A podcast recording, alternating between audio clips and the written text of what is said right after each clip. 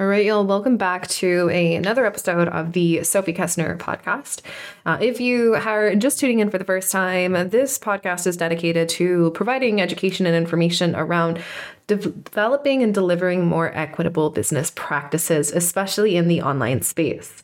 A lot of the content I'll be sharing will be around trauma resolution work, anti racism work, and especially business. There might be pieces and moments when I share a little bit about motherhood and my personal life, but for the predominant piece of this podcast, I will be staying away from that content because this is about information and education and not about my personal life. so, that being said, let's dive into this week's episode where I want to unpack a bit more of what we had left off on in previous episodes about performative business and toxic capitalism and start to dive into the conversation of the merchant attention merchant business model.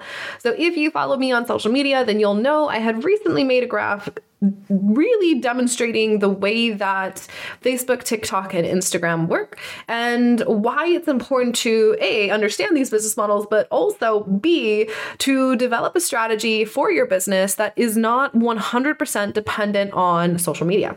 So if you pull up the graph, and I'm actually going to go ahead and do that as well on my end, um, what you're going to see here is a bit of a pyramid. And the way that this pyramid works is at the forefront of everything is you you are the user. And what TikTok, Facebook, Instagram, and other social media platforms do is they provide you free access to their platform that has an intentionally curated endless scroll. So when you get on Instagram, likely if you're watching this uh, teaser on Instagram or you found this video on Instagram, what you'll see is this feed never ends, right? It's just content that keeps coming and keeps coming, and you just keep scrolling and you keep scrolling. And it's like you never know what you're going to get. That's intentionally developed psychologically to create a sense of excitement, anticipation, and dopamine. Because if you keep scrolling, who knows, you might find something really great. And if you do, then it continues to reward the behavior pattern, thus perpetuating the pattern.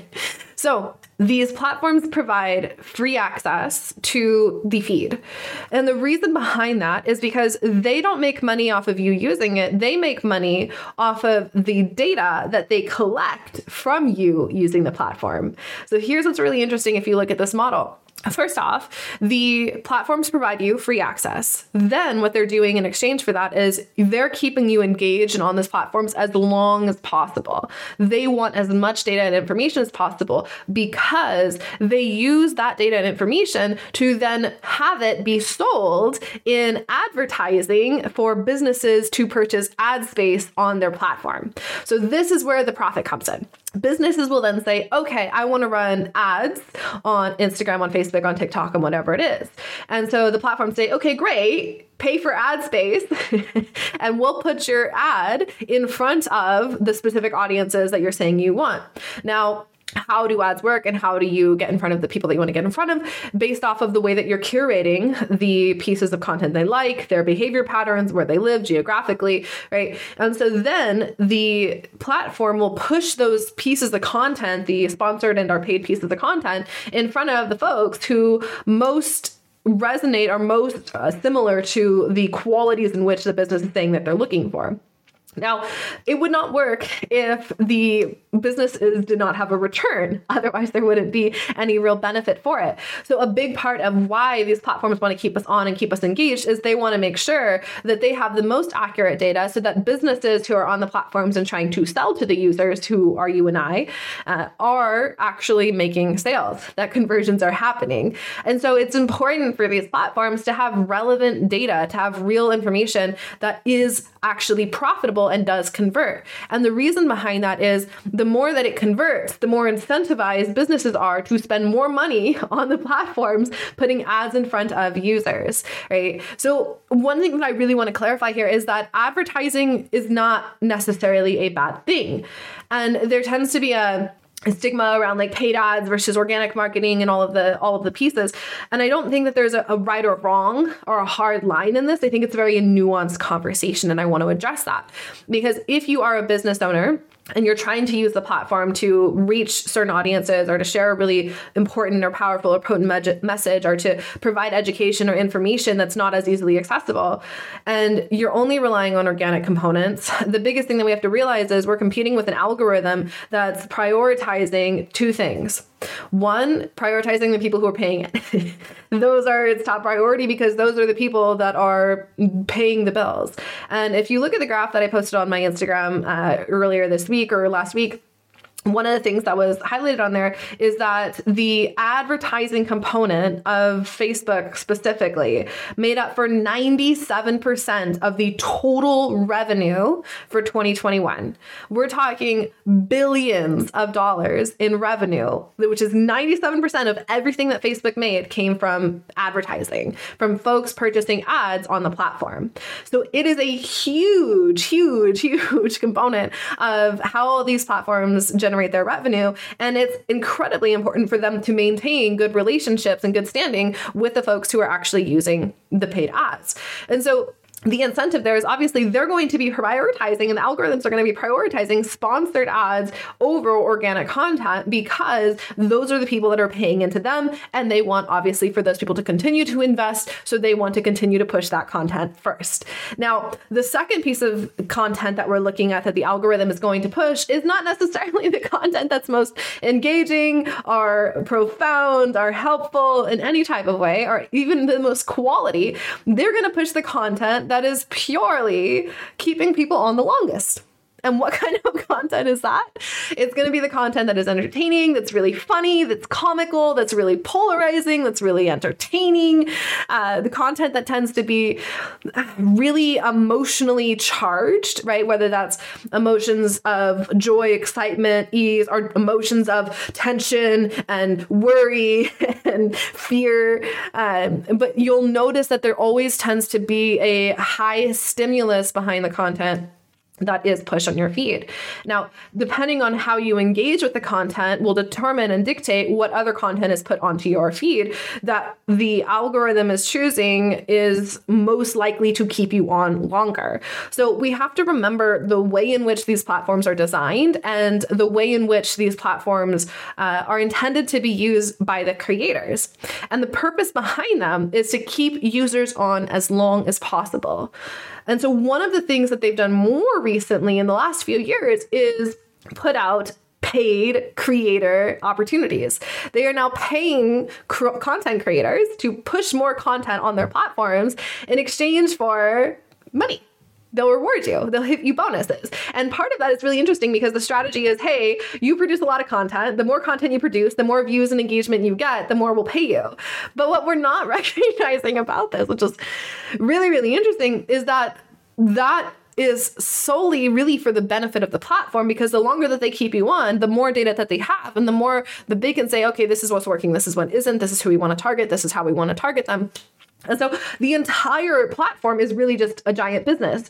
And the funny thing about this, in my humble opinion, is that you, the user, or me, the user, is not only the asset that is being sold, our data and information is what's being sold, and leveraged, but we're also the person being sold to. We're the consumer.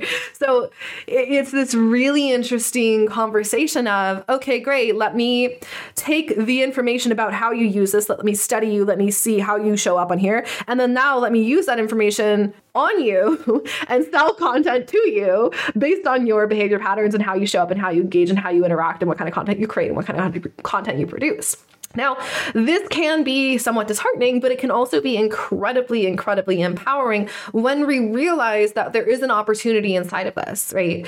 If you start to look at advertising and things like uh, Facebook ads, Instagram ads, TikTok ads, etc., and you start to reconcile with the piece that, okay, these pieces of content do get more engagement. They do get a higher viewership. They do get more reach. Now, not everyone is in a place where they want to be investing in ads, and nor am I saying that you absolutely should or need to. But what I am saying in this conversation is that there is a piece of this where it can actually be helpful when used in the right hands, when used with the right intention.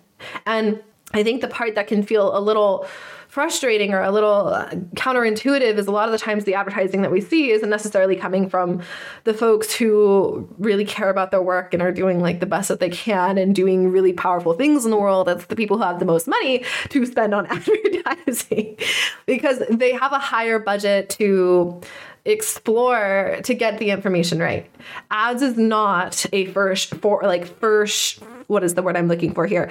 Surefire way to make money. And we've learned this lesson, and I say we when I refer to myself and my business partner we have learned this lesson time and time again over the years. We've been in business since 2017, 2018, and we've invested upwards of $20, $30,000 in advertising and advertising agencies.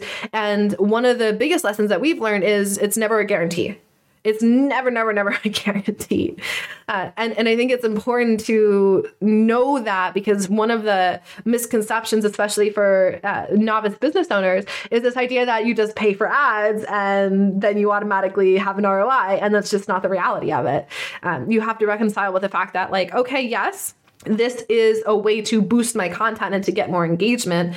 And there's a lot of data and information and study that goes behind it. And so I think when we're starting to have a conversation about ads, and I'm not going to be teaching about that on this podcast, but I want to cover the the prefaces of it, is that how can you actually use the way that the platform is built and the way that it's designed to your benefit? How can you take the tools that it's providing and use them to better support your business and your message? And one of the things that I think is really important is that we're not just relying solely on social media, that we're not just relying solely on posting on Instagram and Facebook to our TikTok to make all of our money. And that's where our entire audience and business lives because it can be a really, really risky thing to do when it's really easy for these platforms to shut down your account, to say, oh, you know, so and so reported you, or you have a fake account, or there's somebody else impersonating you, and they're taking all of your content. I've seen this happen to so many colleagues and peers and even mentors or folks that I've invested in. And it, it's really, really frustrating and emotionally exhausting. So it's important to recognize that the end goal of social media is not to stay on social media and be posting forever. One of the things that my business partner and I talk about a lot is we want to make social media optional and not a mandatory thing that you have to do to grow and scale and run your business online. You want to be able to use it if you want to, but not have to use it to maintain a certain revenue or growth in your business. So, how do you do that? Part of that process is you're utilizing social media to maintain a presence, but the main goal is not actually to stay on social media, it's to bring people off of the platform and into ideally your email list um, or other spaces like uh, YouTube content or podcast content where you can have them listening to you off of social media. The ultimate goal really is to have a high quality email list of contacts that you can consistently engage with regardless of the algorithm because email is very different than social media. You're not competing with uh, all of the content that's viral, that's trendy, that's uh, hot in the moment, that's emotionally polarizing, or that's really funny, and having to figure out how to fit into that. Instead, you're speaking directly to people that have opted in and given consent to say, hey, I actually want you to land directly in my inbox. So you're going straight to them versus when you're on social media, you're competing, trying to interrupt and disrupt their scroll, scroll to get in front of them, while also competing with all of the other hundreds of thousands of millions of creators who are trying to do the same thing. So we want to look at that and say, okay, great, social media isn't my end goal, but it's a, it's a step in the strategy in the right direction. And we want to understand the attention merchant business model because part of the platform is to get attention, it's to compete for attention in a way. So if we're going to be doing that, let's do that in a way that's both ethical, equitable, and intentionally designed to not have to always rely on that that strategy, but instead slowly begin transitioning to having folks in other spaces and other places where we can reach them on a more consistent basis and have a much higher capacity to grow the business that isn't 100% reliant on social media. Now, the other thing that I'll mention briefly, and we'll go over this in more depth on future episodes, um, is the conversation of SEO marketing and how that varies from social media. So, I'm not going to get too in depth on this right now, but the biggest thing that I want to hit on with the att- attention merchant business model, like Facebook, like TikTok, like Instagram, when we're talking about social media, is these platforms are 100% reliant on you creating content that is interrupting and disrupting somebody's scroll and getting their attention and has them stop and pay attention to you. Now, the folks that are on these platforms are not intentionally looking for information. They're on here trying to distract themselves, procrastinate, find something to just feel in the moment. There's not an intentional component to it. It's just a passive practice or a passive act or a passive thing that they're doing. Whereas when we're talking about SEO and we always get the conversation of like, oh, this sounds really big or overwhelming, but really it, it's a it's a simple way of saying you're creating content that is high quality and that is relevant to what you know your folks are searching for.